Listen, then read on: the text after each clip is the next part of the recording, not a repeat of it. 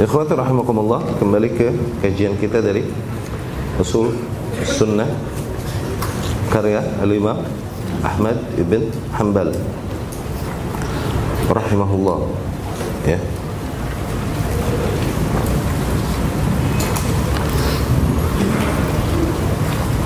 Kemarin kita telah membahas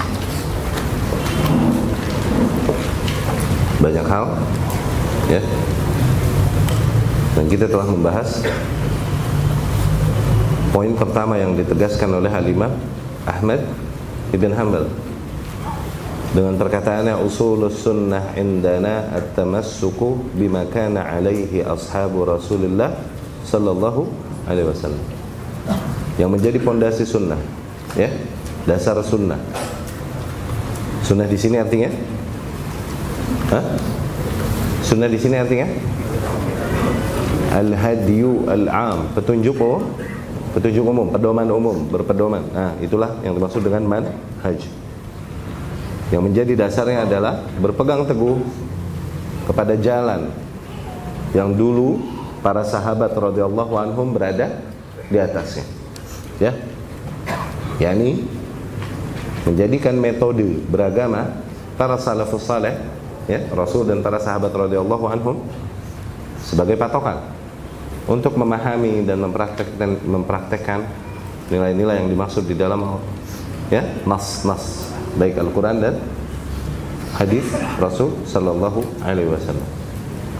Kemarin kita tegaskan bahwasanya poin ini merupakan aslul usul, aslul usul, pondasi dari semua bentuk usul yang ada. Nih. Nanti berangkat dari mindset demikianlah berangkat dari metode ini konsep ini akhirnya kita menyimpulkan poin-poin usul yang kita yakini. Baik di akidah mau di fikih kita simpulkan semua itu kesimpulan-kesimpulan yang kita yakini dan menjadi perkara-perkara yang disepakati oleh umat. Oke? Okay? itu berangkat dari mana kita Berangkat dari hal ini, berangkat dari cara berpikir demikian, dari mindset demikian, di mana kita mencerna apa-apa yang datang dari Al-Quran dan Sunnah itu dengan faham salafus saleh. Ya, ini aslul usul. Makanya disebutkan awal oleh Imam Ahmad rahimahullah. Ya, kenapa nggak disebutkan? Berpegang teguh kepada kitab. Kenapa nggak disebutkan? Berpegang teguh kepada hadis Rasulullah Wasallam. Ya kan? Pondasi sunnah bagi kami adalah berpegang teguh kepada para sahabat. Kenapa para sahabat nih? Kenapa nggak Quran, nggak hadis yang disebut? Oke? Okay? Maknanya, bagaimana kami mencerna Quran dan hadis adalah sebagaimana para sahabat mencernanya. Kalau kita katakan Quran hadis, maka tidak ada firqah satu firqah pun di dalam Islam kecuali ngaku bahwa mereka berada di atas huh? Quran dan hadis pesantren-pesantren yang ada yang dulu, oke? Okay? Pasti pedoman mereka berada di atas Quran dan hadis. Kalaupun program mereka setiap malam Jumat wajib yasinan. Iya. Demikian. Mereka berkata berdiri di atas semua golongan, katanya begitu. Tapi tetap malam Jumat wajib yasinan ada kurikulum itu pada mereka gitu. Ya. Maka nggak disebut Quran dan hadis. Kenapa? Dikarenakan Quran dan hadis pernah kita jelaskan bahwa Quran ini hamalun wujuh. Quran adalah sebagaimana yang dikatakan Umar bin Khattab radhiyallahu anhu. Quran adalah sesuatu yang membawa banyak wajah. Multi tafsir, interpretasi manusia terhadap Al-Qur'an beda-beda. Okay? Begitupun ungkapan-ungkapan yang datang dari Rasulullah Shallallahu Alaihi Wasallam masih bisa ditunggangi oleh manusia untuk membenarkan hawa nafsu. Okay? Tapi ketika kita ikat hal itu dengan cara memahami alak para sahabat dan menerapkannya alak para sahabat, barulah kita bersatu pada sebuah kesepakatan. Ya, sampailah kita kepada kesimpulan yang sah, yang sama. Ini yang menjadi pondasi dari segala pondasi. Usulus sunnah indana. Pondasi sunnah yang kami yakini. Maknanya adalah yang diyakini oleh para imam-imam. Yang kami temui di belahan-belahan bumi di negeri-negeri Islam yang mereka riwayatkan hal tersebut dari guru-guru mereka. Dari para tabi'in. Tabi'in mereka riwayatkan dari para sahabat. Para sahabat meriwayatkannya langsung dari Rasul sallallahu alaihi wasallam. Nih demikian. Oh begitu. Indana yang kami yakini yakni demikian maksudnya. Ya?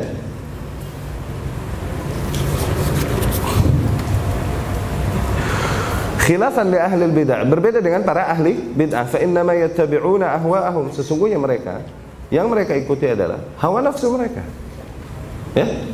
Ya'tabidu ya'tamiduna uqulahum al-fasida. Mereka bersandar kepada akal-akal mereka yang rusak. Yaz'amun annahum ya'tabidun ala lughatil arab mereka mengaku bahwasanya ah kami ini bersandar tafsiran kami terhadap apa yang difahami oleh bangsa A bangsa Arab. Yani dengan itu mereka mentakwil maksud-maksud yang Allah bawa datangkan di dalam Al-Qur'an. Ya. Au ghairiha minal qiyasat al-fasidah. Untuk bersandar kepada analogi-analogi yang rusak. Ya.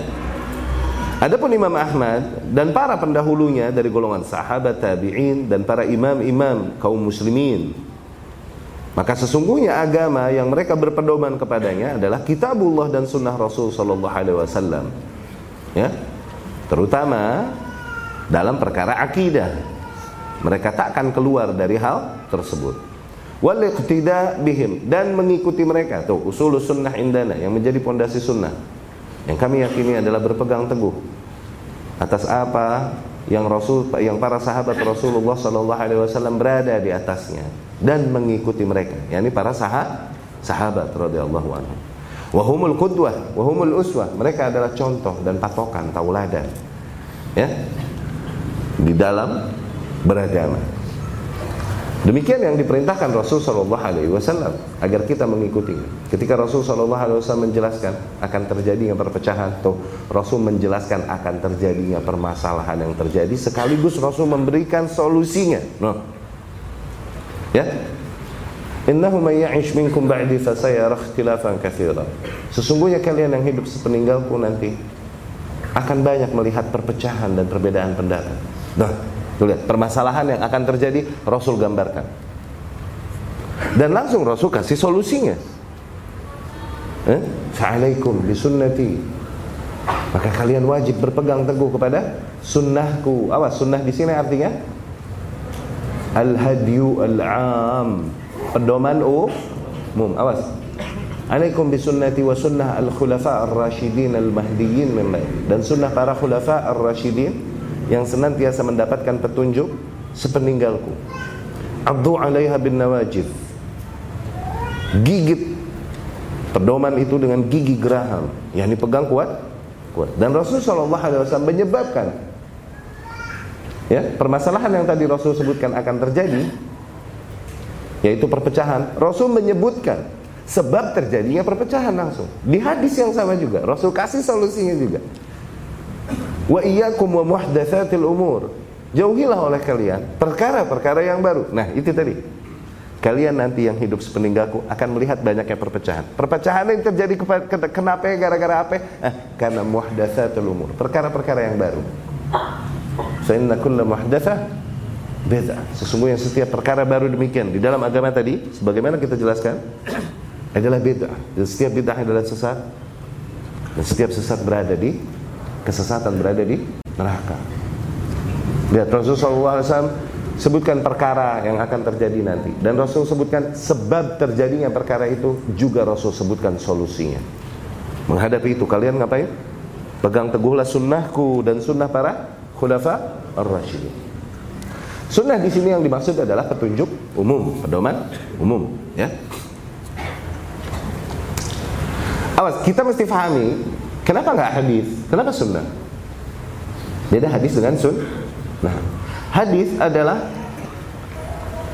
per perkara, per perkara yang diriwayatkan oleh Rasul Shallallahu Alaihi Wasallam sampai riwayatnya kepada Rasul nyambung, okay? diriwayatkan dan direkam oleh para ulama di buku-buku hadis mereka. Itu hadis. Tapi hadis sendiri belum tentu itu jadi sunnah langsung. Ntar dulu, nggak. Kalau per riwayat mah yang diriwayatkan dari Rasul belum tentu langsung jadi masuk sun Belum. Istilahnya itu baru bahan mentahnya. Oh, itu bahan baku yang membentuk sunnah tuh dari riwayat demikian juga gitu. Tapi apakah setiap hal yang diriwayatkan dari Rasulullah SAW dan bahkan sohih mungkin di, dihukumi ulama sohih kemudian pasti jadi sunnah belum tentu tar dulu kenapa yang namanya hadis per hadis mah oke okay, bisa jadi sifatnya mujmal global kemudian yubayan ada hadis lain yang menjelaskan lebih spesifik. Pada saat itu dipakai yang spesifik, ditinggalkan yang global. No. Atau dia mutlak, lepas, bebas.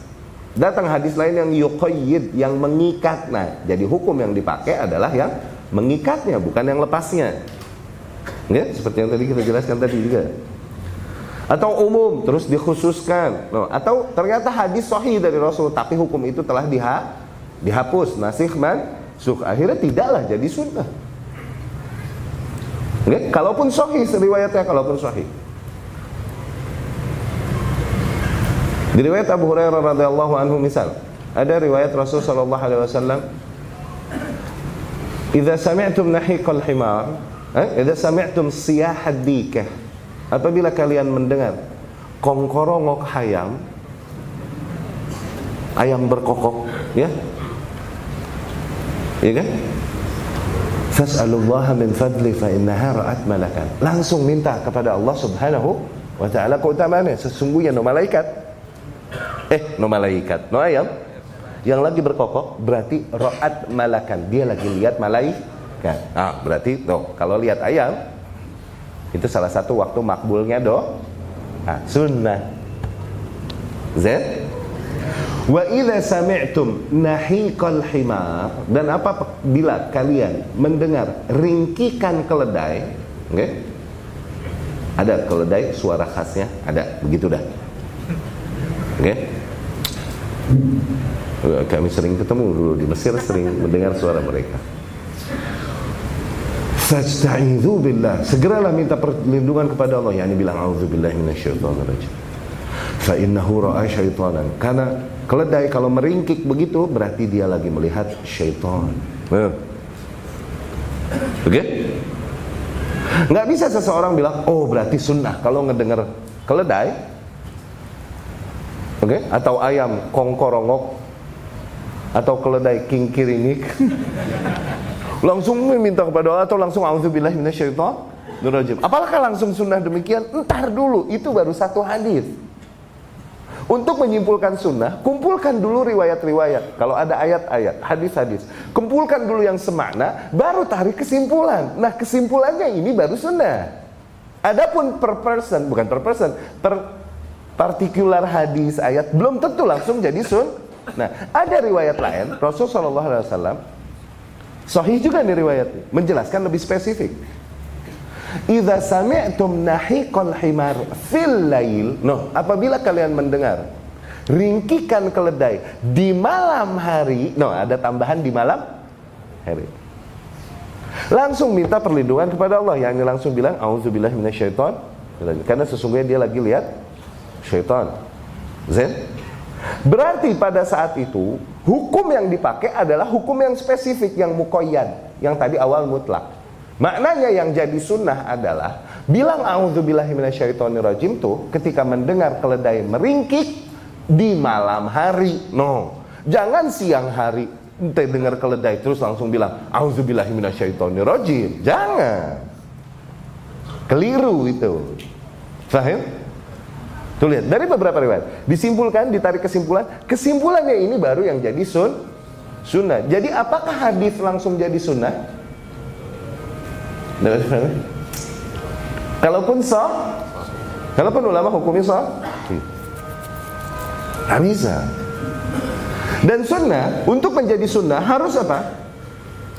Ma'ruf tercatat dan disampaikan oleh para ulama jarayan al-amal bahwa kaum kaum kaum terbaik dahulu generasi awal memang mempraktekkan demikian ngalir. No, dan kemudian para ulama pun tahu, jadi nggak ada cerita, oke? Okay? Seseorang sampai ke sebuah pulau terpencil dan menemukan sebuah hadis yang riwayatnya sahih dari fulan, dari fulan, dari fulan, dari fulan, dari Rasul Shallallahu Alaihi Wasallam. Oke? Tapi manusia di kaum yang lain, di pulau yang lain tidak pernah mendengar hadis ini. Nggak boleh dia bilang, oh ini sunnah yang ternyata telah hilang dari manusia. Nggak boleh. Awas. Kalaupun riwayatnya sahih, kalaupun sahih riwayatnya. Awas. Karena bisa jadi orang nyari, oke, okay, siapa aja yang sahih dari tiap tabakoh, kemudian ketemu masanya, dia bikin deh tuh. Nah, bagaimana cara kita mendoifkan hal ini? Ayo, Lihat ada nggak yang lain yang riwayatin kayak begitu? Nah, begitu. Ada nggak rekaman dari umat-umat terdahulu, catatan dari mereka, riwayat dari mereka bahwa ada hadis demikian? Nah, begitu. Kalaupun sahih riwayatnya, akhirnya kita tolak dan tidak jadi sun sunnah. Kenapa? Karena asingnya di antara para ulama. Nggak ada ulama pernah ngomong begini. Bisa jadi nih hadis dibuat-buat oleh seseorang. Kalaupun kita lihat nih periwayatnya sok Sahih. Oh ternyata yang membuat tahu mana si perawi yang kira-kira diterima, mana yang ditolak. Nah, akhirnya dia bisa milih-milih. Bahaya kan? Jadi harus ada jarayan al-amal. Mengalirnya amalan umat emang dari zaman dulu begitu. Baru bisa dihukumi sun. Nah, sesuatu kalaupun riwayatnya nyambung dan periwayatnya pada sahih, tapi tidak ada kabar dari kaum-kaum terdahulu bahwa umat mengamalkan hal demikian sejak zaman awal, maka tidak bisa jadi sun. Sebaliknya bro, sebaliknya nih, sebaliknya ya. Oke? Okay? Jangan kaget tapi nanti, jangan kaget, biasa nih. Ya? Ambil nafas. Ambil nafas, ambil nafas. Sebuah hadis, kalaupun dari sisi riwayat doif, putuskah atau apa, tapi terekam bahwa umat dari zaman ke zaman menjalankannya, maka dengan itu, nih hadis dipakai dan jadi sunnah kalaupun dari sisi sanatnya lemah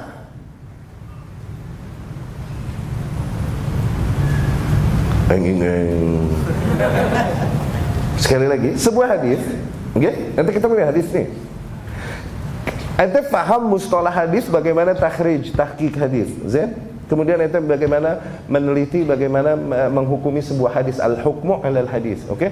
Ente lihat sifat-sifat yang ada pada hadis itu. Itu selalu sanad adalah turawat, dhabtu rawat, adam syudzuz, adam illah. Oh, zen, ente bongkar. Ternyata riwayatnya lemah nih. Ada kasus-kasus yang melemahkan hadis seperti apa? Terputus kek misalnya in kita. Ya? Si tabi'in yang membawakan riwayat ini misalnya tidak pernah ketemu Rasul Shallallahu Alaihi Wasallam. Berarti hadisnya betul mursal katanya. Misal, misal ya, mursal. Apakah kemudian akhirnya pasti tidak boleh diamalkan perkara yang dijelaskan oleh hadis ini mengamalkannya adalah bid'ah. Kenapa? Hadisnya lemah. Apakah langsung begitu? Bisa jadi justru ini jadi sunnah.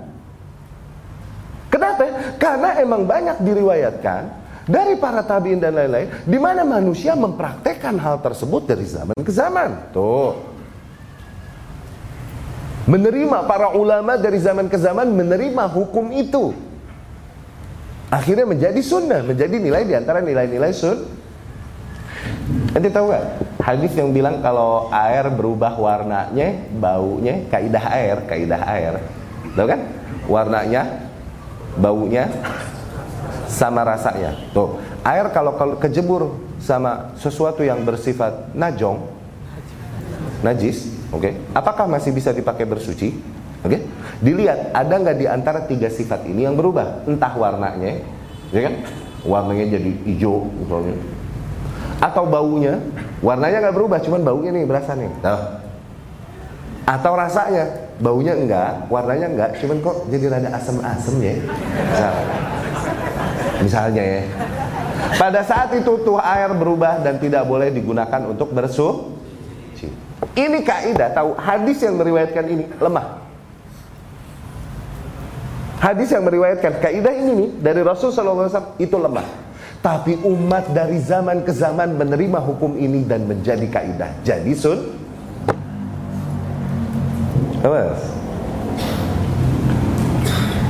Oke? Okay? Jadi nanti pembahasannya ini kalau di mustalah hadis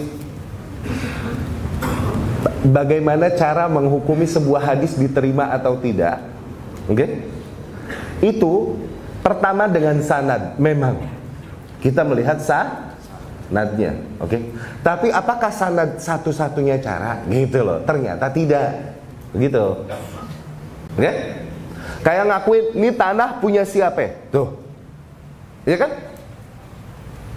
Seseorang bisa menegaskan bahwa ini punya dia dengan apa? Kalau dia bisa nunjukin sin ha mim SHM sertifikat hak milik. Zat? Atau NJOP Ya.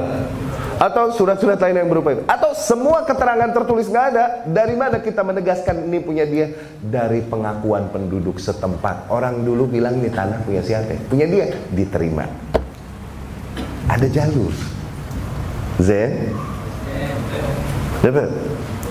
Ini Syekh Muhammad bin Umar Hafizahullah bikin tahqiq risalah ajib tentang hal ini judulnya Taqwiyat al-ahadith bainal fuqaha wal muhaddithin. Oke, okay? penguatan hadis antara para ahli hadis dan ahli fikih. Kita dulu baru belajar hadis, oke? Okay? Tingkat satu, tingkat dua, baru belajar mustalah. Bang, saya ketemu lemah sedikit riwayatnya langsung kita bilang pokoknya amalan tersebut bid'ah. Uh, gegabah dulu kita. Gegabah. Nggak mau pelan-pelan dulu, lihat keterangan ulama salaf terdahulu. Adakah berjalan demikian, demikian, demikian? Tuh nggak mau tahu. Pokoknya kalau udah sanatnya putus, putus udah nggak ada urusan. Orang yang masih ngotot melakukan, dia telah melakukan bid'ah. Pokoknya amalan tersebut tidak ada. Buh, kalau kita segalak itu, oke? Okay? Misalnya banyak perkara-perkara sunnah yang hilang nanti. Kenapa? Karena kegalakan kita. Karena terlalu kencang syarat kita kayak perkataan Imam Muslim tentang gurunya Imam Bukhari rahimahullah, "Law ittaba'na manhajal Bukhari fil hadis lahaddamna sunnah." Andai saja kita mengikuti gayanya Imam Bukhari dalam mensahihkan atau mendoifkan hadis, dengan itu kita malah akan menghancurkan sunnah. Tuh, kenapa? Kalau kata saringan nih, saringannya Imam Bukhari kecil-kecil bener. Tuh, gitu. Yani Imam Bukhari memberikan syarat yang luar biasa yang tidak ada pada yang lain seperti? Kalau nggak salah syaratnya tersebut adalah jelas ada keterangan bahwa nih dia pernah ketemu sama nih orang yang dia riwayatkan darinya. Nggak cukup sezaman. Yang lain bilang, oh zaman hidupnya nyambung nggak? Ketemu nggak zamannya? Apakah dia hidup di zaman dia telah mati? Gitu. Gitu. Zamannya nyambung, kalau zamannya nyambung, udah riwayatnya nyambung. Nggak mesti ada keterangan bahwa dia pernah ketemu dia, gitu. Yang lain. Tapi Imam Bukhari sezaman nggak cukup. Mesti ada keterangan dari ahli ilmu bahwa dia pernah ketemu sama dia berguru ngaji di sini nih, di negeri ini, negeri ini, negeri. Dah, begitu. Jadi nggak selalu yang sohi riwayatnya kemudian diterima dan diamalkan berarti menjadi sunnah nggak selalu begitu sebagaimana yang doif juga sebenarnya tidak selalu sesuatu yang doif kemudian langsung dihukumi oleh para ulama mengamalkannya bid bid'ah. Syuf, kasus dulu kita galak ya, pokoknya teraweh lebih dari 11 rakaat bid'ah. Bid'ah sesat, pelakunya sesat. Wih, Saudi melakukan itu. Imam Imam Terus kenapa? Patokan kebenaran adalah pada Al-Quran dan hadis. Yes. Kalaupun Saudi melakukan, hanya karena melihat riwayat yang datang dari tabi'in yang meriwayatkan tentang sholat tersebut, ini terputus ya sebenarnya. Oke? Okay? Bahwa mereka meriwayatkan sholat tersebut Umar bin Al-Khattab memerintahkan mereka sholat dengan 20 atau 23 rakaat nih putus riwayatnya. Ya? Yang diriwayatkan dari Yahya bin Sa'id rahimahullah dari Umar bahwa saya Umar bin Oh Yahya bin Sa'id ini nggak pernah ketemu Umar bin Khattab putus riwayatnya. Yahya bin Sa'id meriwayatkan bahwa saya Umar memerintahkan manusia sholat untuk menyuruh bahkan Ubay bin Ka'ab untuk mengimami manusia sholat 20 atau 23 rokaat. Ya. Juga yang diriwayatkan oleh Yazid bin Ruman demikian terputus juga karena nggak ketemu Umar bin Khattab masa hidup mereka tidak ketemu Umar bin Khattab radhiyallahu anhu. Nah, berarti sanatnya ada missing link kan? Begitu kan? Iya gak? Kalau dari sisi itu berarti lemah udah. Tapi semua imam tabi'in meriwayatkan bahwa Madinah dari dulu melakukan sholat 20-23 rakaat. Apa Ibn Abi Atau atau tabi'in bilang bahwa ya, Ra'aitun nas, aku melihat para manusia, yakni para sahabat Rasul sallallahu alaihi wasallam. Mereka salat tarawih 20 23 rakaat. No. Imam Syafi'i juga bilang, "Hakadza adrakna baladana Makkah." Demikianlah kami temukan negeri kami Mekah. Imam Syafi'i lama tinggal di Mekah, lahir di Gaza, di Gaza, Filistin. Kemudian ke Mekah dan tinggal lama di Mekah. Demikian kami temukan para kaum muslimin di Mekah. Tuh, mereka melaksanakan sholat 20 23 rakaat. Rakaat. Tuh. Nah, praktek yang berjalan ini yang diriwayatkan sejak zaman tabi'in dan demikian pula jumhur ulama mengatakan sunnahnya sholat 20-23 rakaat ini menegaskan bahwa sholat demikian sun kalaupun dari sisi hadisnya mah sebenarnya putus. Dapat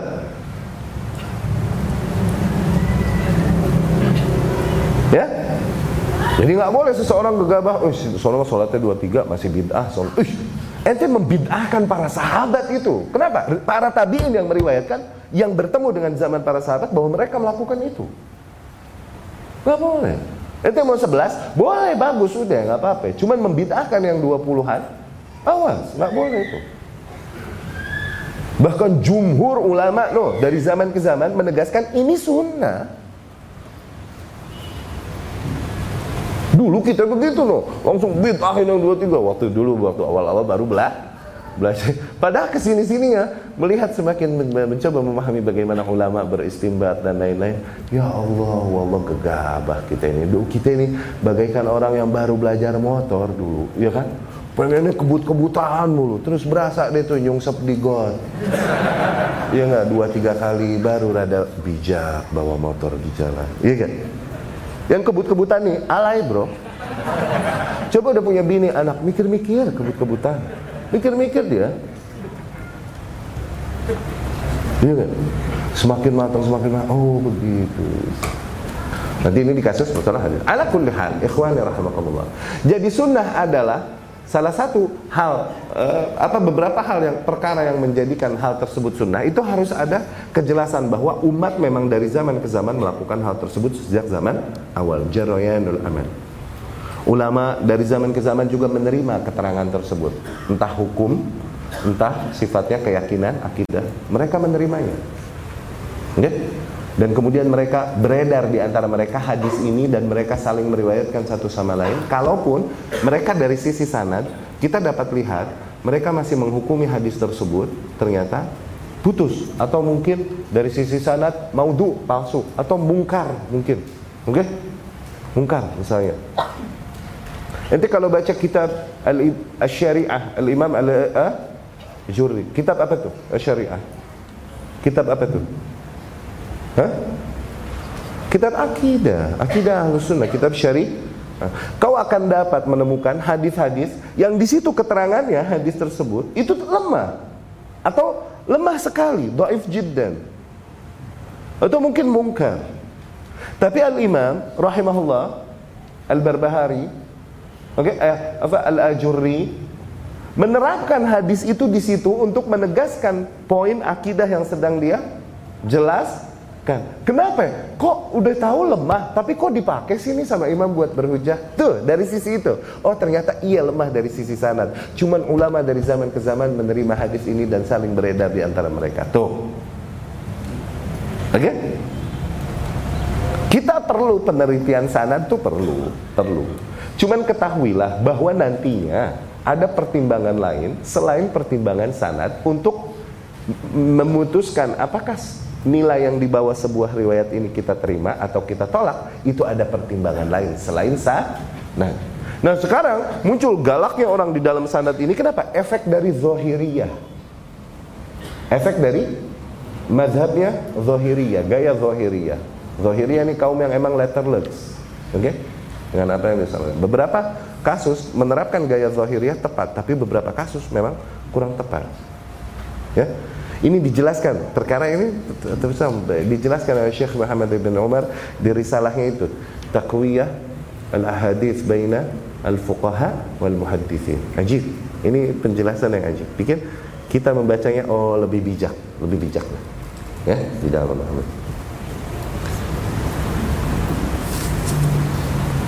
Maka kalian harus berpegang teguh kepada sunnahku dan sunnah para khulafa ar-rasyidin. Ya, min ba'di Wa kadzalika hadis begitu juga hadis tentang firqah najiyah kelompok yang terselamatkan. Ketika Rasulullah sallallahu alaihi wasallam mengkhabarkan bahwasanya umat ini akan terpecah menjadi 73 golongan. Semuanya berada di neraka kecuali hanya satu golongan. Kalau para sahabat berkata manhi siapa ya Rasulullah satu golongan itu? Qal Rasul berkata ma ana alaihi wa ashabi. Mereka yang berada di atas satu konsep yang sama seperti aku dan para sahabat metode yang sama jalan yang sama. Ya. Dan jalan tersebut dari Rasul sallallahu alaihi wasallam, metode beragama itu dari Rasul datang, wallah sungguh jelas, nyata, terang, luar biasa. Dari situ Rasul sallallahu alaihi wasallam berkata, "Taraktukum 'alal bayda lailuha kanahariha." Aku tinggalkan kalian di atas sesuatu yang sangat putih, yakni sangat clear, nggak ada syubhat sama sekali. Clear. Saking terangnya, malamnya kayak siangnya. Tuh ini ungkapan bahasa Arab untuk menggambarkan betapa hal ini terang, jelas, nggak ada kekusutan, nggak ada kesalahpahaman, nggak ada kesamaran. Tuh, malamnya kayak siangnya. Tuh, gitu. Untuk menggambarkan betapa perkara nanti ribet, rusak, ancur-ancuran, berantakan. Siangnya kayak malamnya, begitu. Ini gaya bahasa Arab dalam mengungkapkan hal demikian gaya Rasul Sallallahu Alaihi Wasallam. Dari situ Rasul bilang, "Badiru bil a'mali fitanan ka qita'il lailil muzlim lailuha kanahariha." Bersegeralah, perbanyak amalan soleh, beramal amal soleh sebelum datangnya nanti masa fitnah-fitnah yang dahsyat. Begitu dahsyat seperti malam yang gelap sangat gelap gulita. Siangnya seperti malamnya. Tuh menggambarkan betapa perkara tersebut sangat ya, gitu. Ini sebaliknya. Taraktukum alal bayda. Aku tinggalkan kalian di atas sebuah konsep yang sangat jelas. Metode yang sangat nyata clear nggak ada syubhatnya. Saking terangnya malamnya kayak siangnya dan ini konsep yang sangat pasti la yazighu anha illa halik. Tidak ada orang yang berpaling dari konsep ini dan mengambil konsep yang lain, metode-metode lain kecuali pasti celaka. Tuh. Maka kecelakaan dipastikan bagi mereka yang berpaling dari manhaj Rasul sallallahu alaihi wasallam dan para sahabat radhiyallahu anhum. Kecelakaan atas mereka dipastikan, kerugian atas mereka dipastikan. Ya. Fasahabat tamasaku biha walam najid fihim halikan insyaallah maka para sahabat jelas kita sepakati bahwa mereka berpegang teguh dengan ajaran Rasul sallallahu alaihi wasallam dan tiada yang celaka di antara mereka. Wazagha ba'dun nasi ba'dahum. Namun manusia-manusia yang datang sepeninggal para sahabat tersebutlah yang zagh menyimpang mulai ya Yani fi akhir asr sahabah mulai penyimpangan di akhir masa para sahabat. Ya, begitu juga di tengah masa para tabi'in. Pada saat itulah mulai tersebarnya bid'ah. Mulai bid'ah pertama dengan munculnya gerakan khawarij. Ya, mulai munculnya dia gerakan firqah khawarij. Kemudian juga muncul lagi rawafid, ra rafidah. Makanya ulama berkata Abdullah bin Mubarak dan lain-lain diriwayatkan dari banyak imam. Usulul bid'ah arba'ah. Usulnya bid'ah yakni sumber-sumber bid'ah itu ada empat. Tasya'abat ila thnataini wa sab'in. Bercabang jadi 72 usul lagi. Tuh bercabang jadi 72 usul lagi. Gitu. Oke? Okay? usulnya bid'ah ada empat. Bercabang jadi 72 usul bid'ah tersebut tuh khawarij. Yang pertama nongol nih. Rafidah ya. Kemudian murjiah. Hah? kemudian qadariyah. Qadariyah terus murjiah. Nah. dari empat ini bercabang jadi 72 u. So kenapa 72 kenapa 72 karena Islam akan terbagi menjadi 73 Maknanya setiap kelompok dari 72 kelompok entah membawa ide khawarij kah, ide murjiah kah, ide qadariyah mesti ada pada mereka. Oke? Okay? Entah salah satunya, entah salah duanya, salah tiganya atau salah empat-empatnya. Mesti ada pada kelompok-kelompok yang 72 tersebut. Mesti ada ide-ide itu. Ya? Itu usul bid'ah. Adapun yang satu kelompok ini yang dibilang firqah najiyah. Yang di mana ciri mereka adalah sebagaimana Rasul katakan sallallahu alaihi wasallam, "Ma ana alaihi wa ashabi." Mereka yang berada di atas jalan yang sama denganku dan para sahabatku pada hari ini. Aku dan para sahabatku berada di atas jalan yang mana? Mereka yang berada di atas jalan yang sama itu, yang di metode yang sama, konsep yang sama, manhaj yang sama, denganku dan para sahabatku. Radhiyallahu anhum. Ya.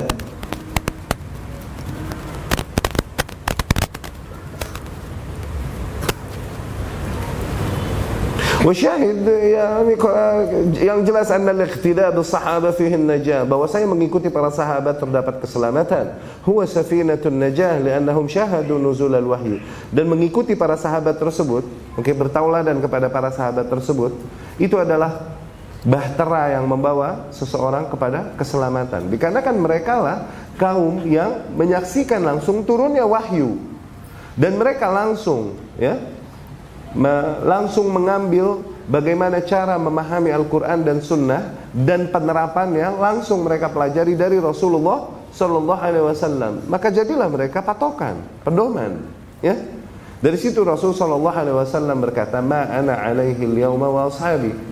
Mereka yang berada di atas satu metode yang sama denganku dan para sahabatku. Nah. Kemudian dari situ Rasul berkata, Alaikum bisunnati wa sunnah al-khulafa Ar-Rashidin Al-Mahdiyin Kalian harus berpegang teguh kepada Sunnahku dan sunnah para Khulafa Ar-Rashidin sepeninggalku. Ya. Ijtinab al-bid'a wal hazar minha. Ini poin yang kedua yang disampaikan Tadi. Poin pertama Nah, ikhwani rahimakumullah Syuf Yang namanya buku-buku akidah Kan kemarin kita jelaskan beberapa gaya ulama dalam menuliskan buku-buku akidah. Di antaranya adalah seperti Imam Ahmad ini menuliskan poin-poinnya langsung tanpa selalu menyebutkan dalil-dalilnya, oke, okay, langsung poinnya aja, menyebutkan poin-poin akidah langsung, gitu kan? Okay. Tapi apakah imam berniat menyebutkan semua poin yang berkaitan dengan akidah Islam? Tidak. Kalau iya, niscaya akan tebal bukunya. Jadi poin-poin yang disebutkan oleh Imam Ahmad rahimahullah dan oleh para imam di dalam buku-buku akidah mereka ini poin yang mana? Mereka hanya menuliskan poin-poin oke okay, yang emang terjadi error di situ. Nah penyimpangan dalam poin itu. Terjadi penyimpangan manusia. Pada poin tersebut ah mereka sebutkan poin itu di dalam kitab akidah mereka. Adapun yang nggak ada penyimpangan terjadi mereka nggak sebutkan untuk mempersingkat pembahasan. Satu, kedua menghindari syubhat. Entah tadinya nggak ada permasalahan nih, cuman karena dibahas dan dikobok ke dalaman, taunya orang salah paham, akhirnya terjadilah penyimpa, penyimpangan. Oke? Setelah menegaskan wajibnya kita berpegang teguh kepada sunnah Rasul SAW dan para sahabat, langsung memperingatkan kepada perkara yang merupakan kebalikan dari berpegang teguh kepada sunnah Rasul, yaitu apa? Mengikuti perkara-perkara baru, yaitu bid bid'ah. Jauhi perkara-perkara demikian. Dikarenakan itulah yang menjadi sebab Hancurnya syariat setiap zaman. Bid'ah. Sebagaimana kita jelaskan di Apa ya? Dasar-dasar keislaman. Kita jelaskan sejarah manusia Bagaimana setiap syariat hancur dan rusak Terjauhkan dari kemurniannya. Karena apa? Karena ikhtira'atuhum.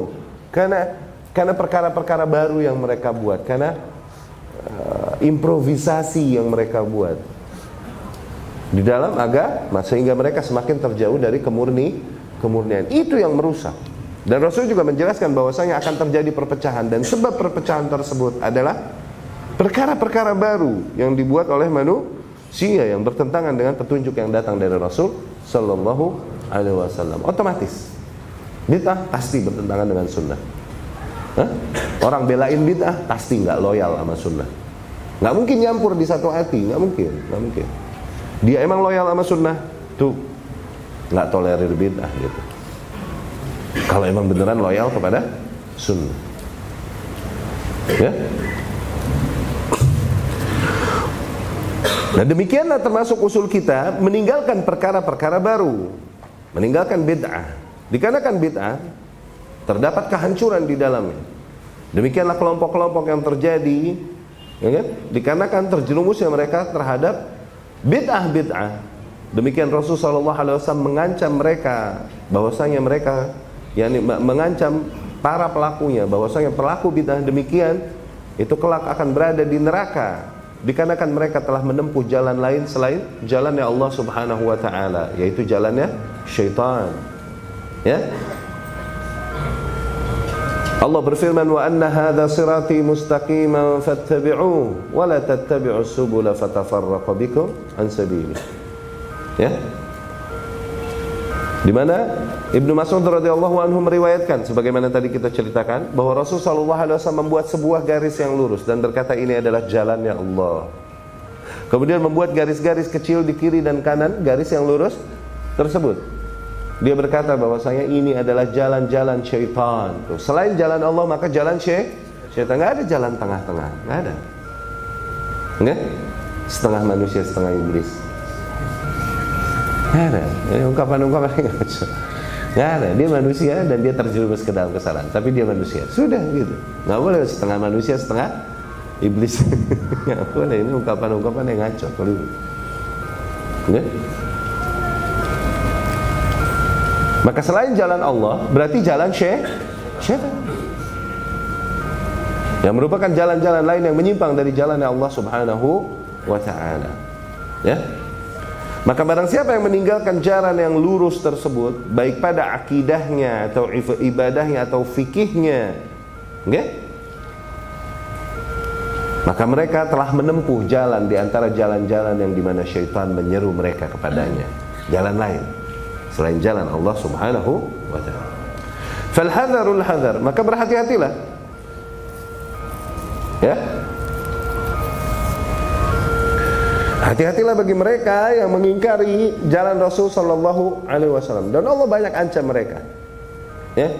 Allah berfirman falyahdharil ladzina yukhalifuna an amri. Eh? Awas hati-hati mereka yang mengingkari perintahnya, eh? Am tusibahum fitnah, bisa jadi mereka ketimpa fitnah. Tuh. Fitnah di sini apa? Para ahli tafsir mentafsirkan fitnah di sini. Apa? Fitnah ini kesesatan yang lebih jauh. Kenapa? Berangkat dari mengkhilafi sunnah Rasul, akhirnya Allah hukum dia semakin larut di atas kesesatannya. Ini yang wa yushakkikir rasula min ba'di ma tabayyana lahul huda wa yattabi' ghayra sabilil mu'minin nuwallihi ma tawalla. Itu kami palingkan mereka ke arah mereka berpaling. Kami buat mereka semakin larut dan semakin dalam di atas kesesatannya. Tuh. Falyahdharil ladzina yukhalifuna an amri. Hati-hati mereka Hati-hati bagi mereka yang mengingkari perintah Rasul Shallallahu Alaihi Wasallam, ajarannya. Bisa jadi mereka ketimpa fitnah. Fitnah di sini kesesatan. Fitnah di sini juga bisa dimaksudkan dengan syirik. Dikarenakan apa? Kesyirikan ini terjadi itu berangkat dari bid'ah. Tidakkah kita lihat mereka yang hulu beribadah dari zaman ke zaman, akhirnya sampai mereka kepada titik titik dihukumi menyembah hal lain selain Allah? Berangkat dari apa itu? Dari maksiat? Dari apa? Dari bid'ah, dari bid'ah yang mereka perbuat. Itu fitnahnya. Au yusibahum adzabun alim atau kelak mereka akan tertimpa azab yang sangat pedih. Maknanya kullu dhalalah finnar. Setiap kesesatan berada di neraka. Maka dari situ Rasul sallallahu alaihi wasallam bersabda di hadis yang diriwayatkan Ummul Mukminin Aisyah radhiyallahu anha, "Man ahdatsa fi amrina hadza ma laysa minhu fahuwa radd." Barang siapa ya melakukan eh, atau membuat perkara baru pada urusan kita ini, yakni fiddin yang tidak ada ajarannya sebelumnya? Maka ia tertolak. Yani amalannya tidak diterima, merugi, enggak diterima oleh Allah, tidak jadi pahala. Bahkan bukannya dapat pahala malah ada nggak cerita remis? Nggak ada bro, dosa yang ada. Dosa yang ada. Ada nggak cerita draw? Hah? Nggak ada, dosa. Ya, dari di, di sanad lain Rasul sallallahu alaihi wasallam bilang man amila amalan laisa alaihi amruna. Barang siapa yang mengamalkan sebuah amalan yang tidak ada ajarannya dari kita sebelumnya, fahuwa maka ia tertolak, tertolak. Ya. Dan orang-orang demikian ini orang paling merugi. Mereka melakukan sesuatu effort, effort, effort. Melakukan sesuatu, berkorban hartanya, tenaganya, fisiknya untuk sebuah yang dia kira ini mendekatkan diri kepada Allah. Tahunya menjauhkan dia dari Allah. Sesuai enggak? Pakai sa. Pakai shin itu sure. Merugi tekor, ke kecele, kecele. Dari situ Allah Subhanahu wa taala berfirman, "Qul hal nunabbiukum bil akhsarina amala?" Katakan, maukah kalian aku sampaikan pada kalian nih tentang mereka yang paling kecele, eh, paling merugi amalannya? Alladzina dhalla sa'yuhum fil hayatid dunya, yaitu mereka yang usahanya, bentuk usahanya, ibadahnya di muka bumi itu sesat, dhal. Allah hukum isa, sesat. Wa hum yahsabun annahum yuhsinuna sun'a. Tapi mereka mengira bahwa mereka ini melakukan amalan yang hasanah. Bid'ah hasanah katanya. Mendekatkan diri kepada Allah. Tapi Allah menilainya se sesat. Mereka orang-orang yang paling merugi, kasihan. Semoga Allah kasih hidayah pada mereka. Syuk, kita nggak membenci manusianya. Oke? Okay? Tapi membenci kemungkaran, kekufuran, ke, yang ada pada mereka. Mereka ada pun manusia ya. Maka doakan hidayah, nggak boleh kita doakan laknat. Oke? Okay? Justru doakan hidayah, hidayah. Ya?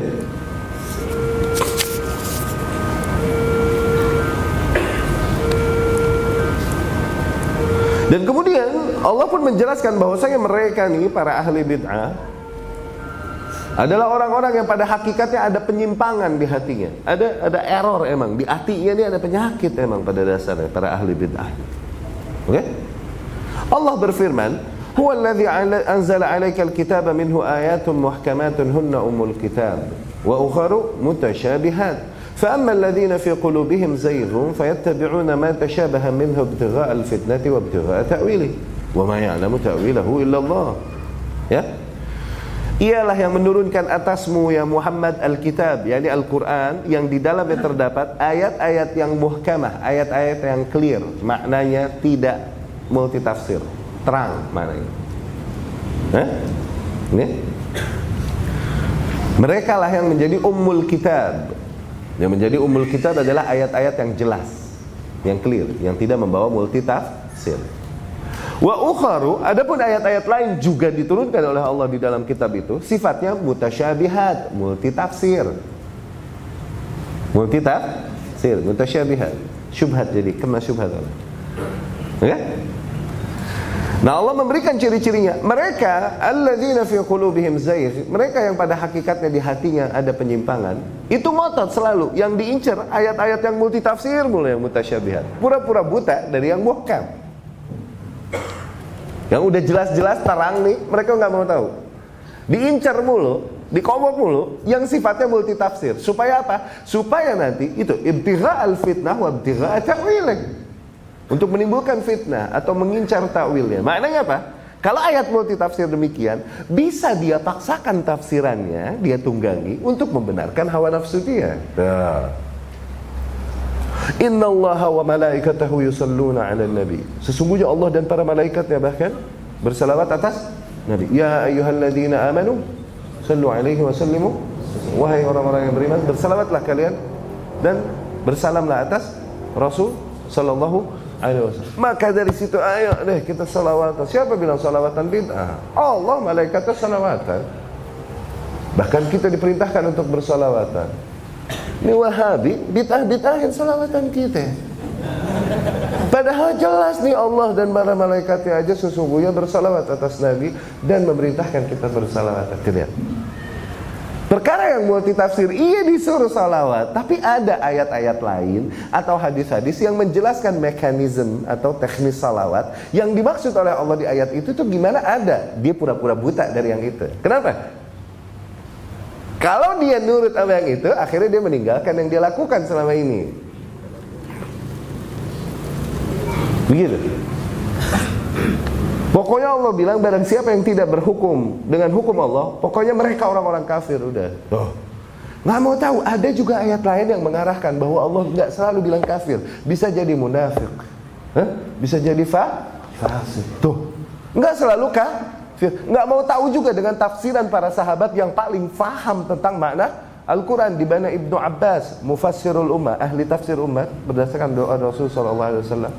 Dia berkata bahwa kekafiran yang dimaksud di ayat tersebut mereka yang tidak berhukum dengan hukum Allah adalah orang-orang kafir. Ibnu Abbas mentafsirkan kekafiran yang dimaksud di ayat itu kufrun duna kufrin, kekufuran di bawah kekufuran. Bukan kekufuran yang mengeluarkan seseorang dari is Islam Tapi kufur yang sifatnya teknis Bukan kufur akidah Sehingga dikapirin. No, Nggak mau tahu dia sama penjelasan beginian. Kenapa? Kalau dia pakai ini Mati langkah dia. Nggak bisa lagi dia seret ayat-ayat itu Untuk dia tunggangi Membenarkan hawa nafsunya. Tuh ciri-ciri ahlul bid'ah. Mesti pakai yang mutasyabihat Yang syubhat-syubhat Udah jelas para ulama fatwanya jelas, ahlus sunnah jelas. Oke, misal, misal kasus demo haram, demo haram, demo haram, demo haram. Emang ahlus sunnah akan meyakini hal ini? Emang dia ahlus sunnah? Dia pakai yang satu orang yang bilang yang bilang ini boleh. Tuh, dia dia ngotot pegang yang ini. Emang ini pura-pura buta. Gitu. Oke? Okay?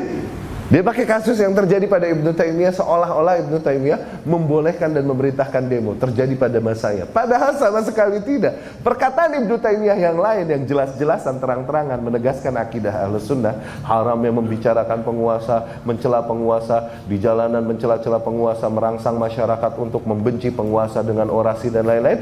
Dia nggak mau tahu tuh perkataan Ibnu Taimiyah yang itu. Pokoknya kasus yang ini aja deh seolah-olah Ibnu Taimiyah ngajak demo. Jago nggak? Yang baru ngaji, oh samena wa apa deh. Langsung kena sama syubhat begitu. Tuh, ciri-cirinya ahli bid'ah. Mereka mesti ngincer hal-hal yang mutasyabihat, yang multitafsir. Supaya apa? Sekali lagi, supaya tafsirannya bisa dia paksain, bisa dia seret, dia tunggangi nih ayat atau hadis untuk membenarkan hawa nafsunya. Kalian telah jadi sebaik-baiknya umat yang dijadikan di antara manusia kuntum khaira ummah ukhrijat linnas dalam rangka ta'muruna bil ma'ruf wa tanhauna 'anil munkar. Maka kita turun ke jalan mengingkari kemungkaran para penguasa. Ya salam. Teknis amar ma'ruf nahi munkar yang detail datang dari Rasul nggak mau tahu dia. Ambil yang global-global aja yang multi tafsir. Bisa digambarkan ya? Zed? Nanti nih pada bengong ngantuk nih.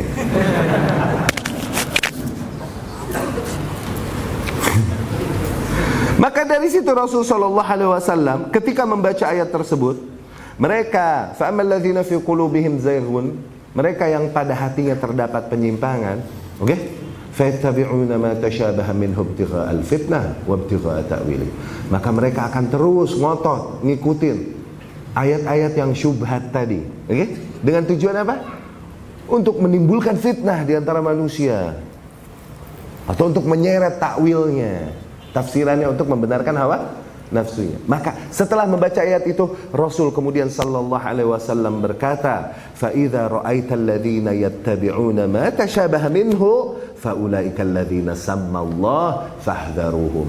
Maka apabila kau menemukan di masamu di antaramu orang yang terus ngincer makna yang mutasyabihat demikian, pakai gaya demikian kayak tadi yang kita jelasin, maka ketahuilah tuh orang begitu yang Allah maksud di dalam Al-Qur'an bahwasanya mereka punya penyimpangan di hatinya fahdharuhum, maka hindari mereka.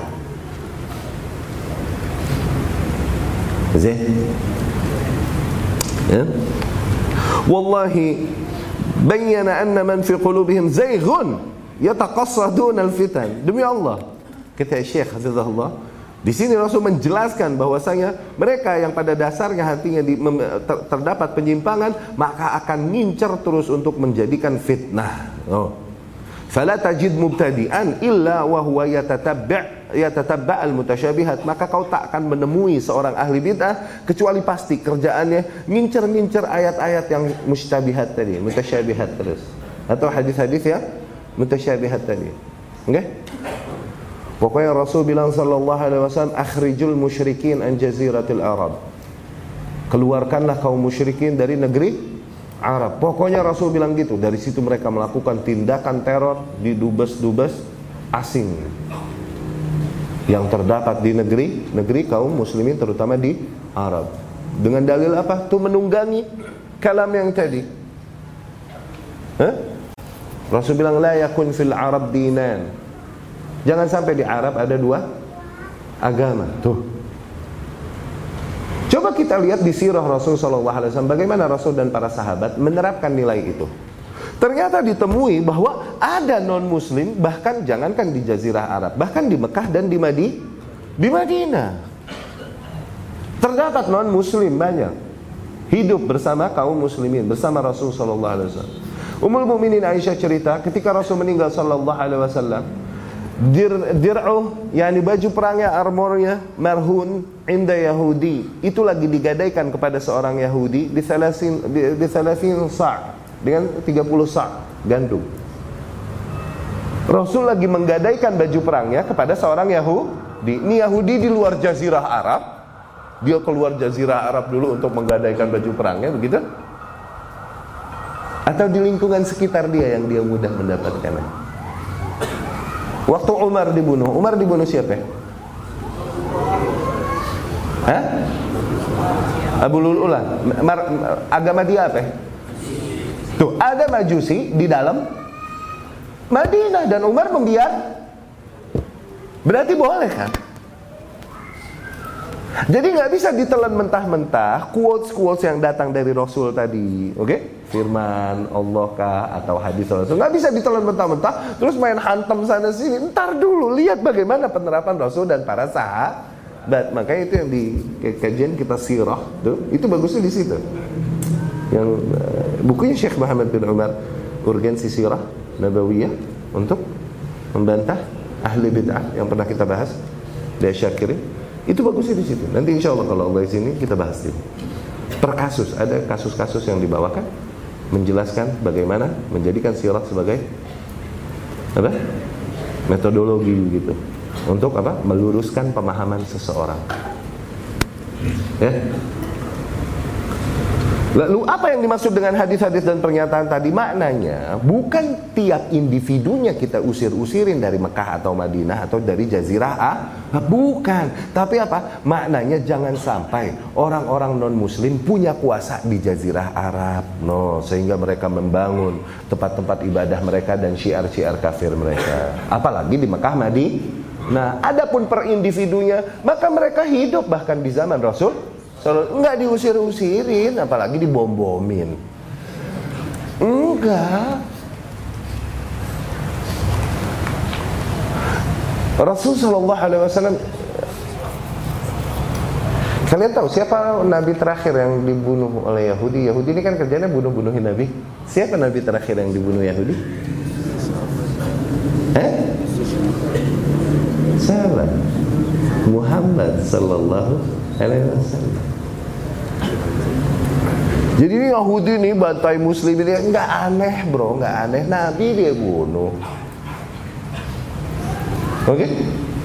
Apalagi kita ya, kaum muslimin. Yang aneh adalah setelah semua ini kita masih ngotot dengan gaya kita dan nggak mau kembali kepada akidah dan manhaj Rasul. Masih ngotot dengan semangat semangat pergerakan dan kekelompokan kita, oke? Okay? Dan nggak mau kembali ke itu. Setelah itu semua masih kita begitu, itu baru aneh.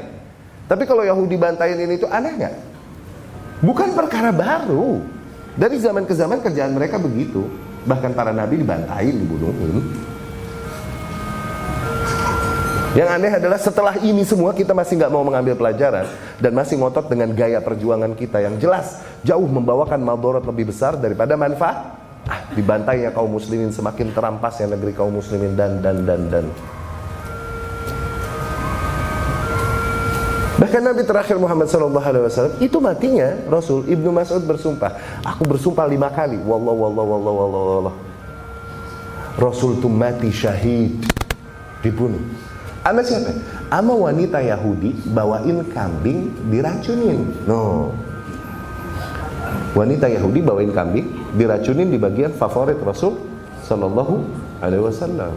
Dimakan sama Rasul, kemudian turun jibril, dilepehin, tapi keburu mah suk sedikit.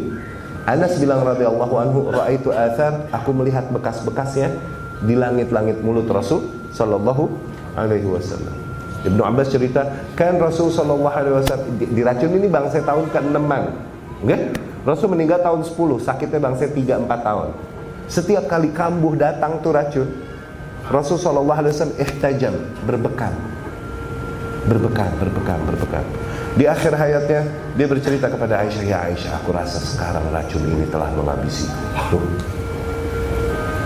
Jadi Rasul terakhir, Nabi terakhir yang dibunuh Yahudi itu siapa? Nabi Muhammad Sallallahu Alaihi Wasallam, Nabi kita. Yang anda mau sampaikan apa? Tuh, ada wanita Yahudi ngeracunin Rasul di luar Madinah apa di dalam Madinah? Berarti ada non Jadi apakah makna kalam yang tadi sementah-mentahnya yang telan dengan itu yang mati-matiin non muslim yang ada di negeri Arab atau di Mekah sehingga dipasanglah bom di kedutaan Amerika di dulu di Saudi ingat kasus Abu Hamzah apa? Boom. Dengan apa? Dengan dalil-dalil demikian. Menunggangi hal-hal yang sifatnya mutasya berpaling dari hal-hal yang muhkam yang lebih clear, yang lebih jelas maksudnya. Oke? Okay?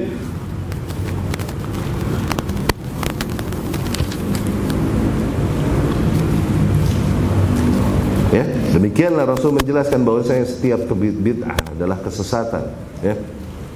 Rasul memerintahkan kita untuk menjauhi perkara-perkara yang baru dikarenakan perkara baru demikian bid'ah setiap bid'ah tersebut sesat.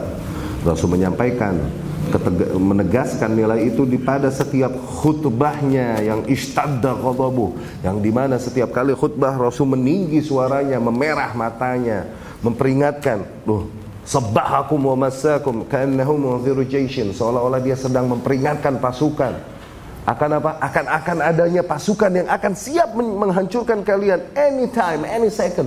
Bisa datang sore, bisa datang subuh, bisa datang sore, bisa datang lagi begitu keras membangkitkan semangat. Tuh khutbahnya Rasul demikian sallallahu alaihi wasallam. Meninggi suaranya, memerah matanya seolah-olah jenderal yang sedang memperingatkan pasukan yang siap untuk menerima serangan musuh yang besar anytime, any second. Okay? Dan di setiap khutbahnya Rasul peringatkan bahwa setiap bid'ah sesat, setiap sesat Kenapa Rasul peringatkan hal ini di setiap khutbahnya? Kenapa? Karena bahayanya perkara bid'ah Tidaklah satu syariat pun terdahulu hancur kecuali pasti sebabnya bid'ah. Tidakkah kita bilang yang dasar-dasar keislaman itu?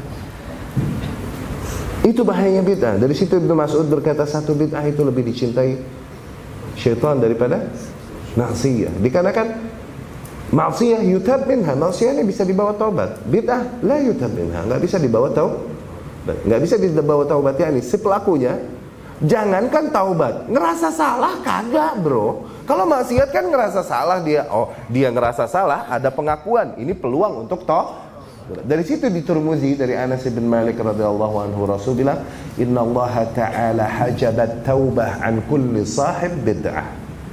Allah menutup pintu taubat bagi setiap para pelaku bid'ah. Ya, menutup pintu taubat. Ya ini apa? Ini pintu taubat yang Allah tutup nanti di hari kiamat mendekat. Allah tutup buat mereka? Bukan. Maknanya apa? Allah telah larutkan hati mereka di atas kesesatannya sehingga mereka semakin yakin di atas kebitahannya. Jadi boro-boro dia akan bertaubat dari itu. Di situ Imam Syafi'i bilang ma nazartu ahadan a'lam annahu muqimun ala bid'ati. Aku tak mau berdiskusi dengan seseorang yang aku udah tahu dia paten udah di atas bid'ahnya. Ngapain buang-buang waktu gue? Ngapain? Ya, kayak gini diemin kata Imam Syafi'i rahimahullah. Ya, kita cukupkan dulu sekian, sedikit lagi azan subuh. Insya Allah kita bertemu besok dengan pembahasan kitab kun salafiyat ala jaddah. Kita lihat.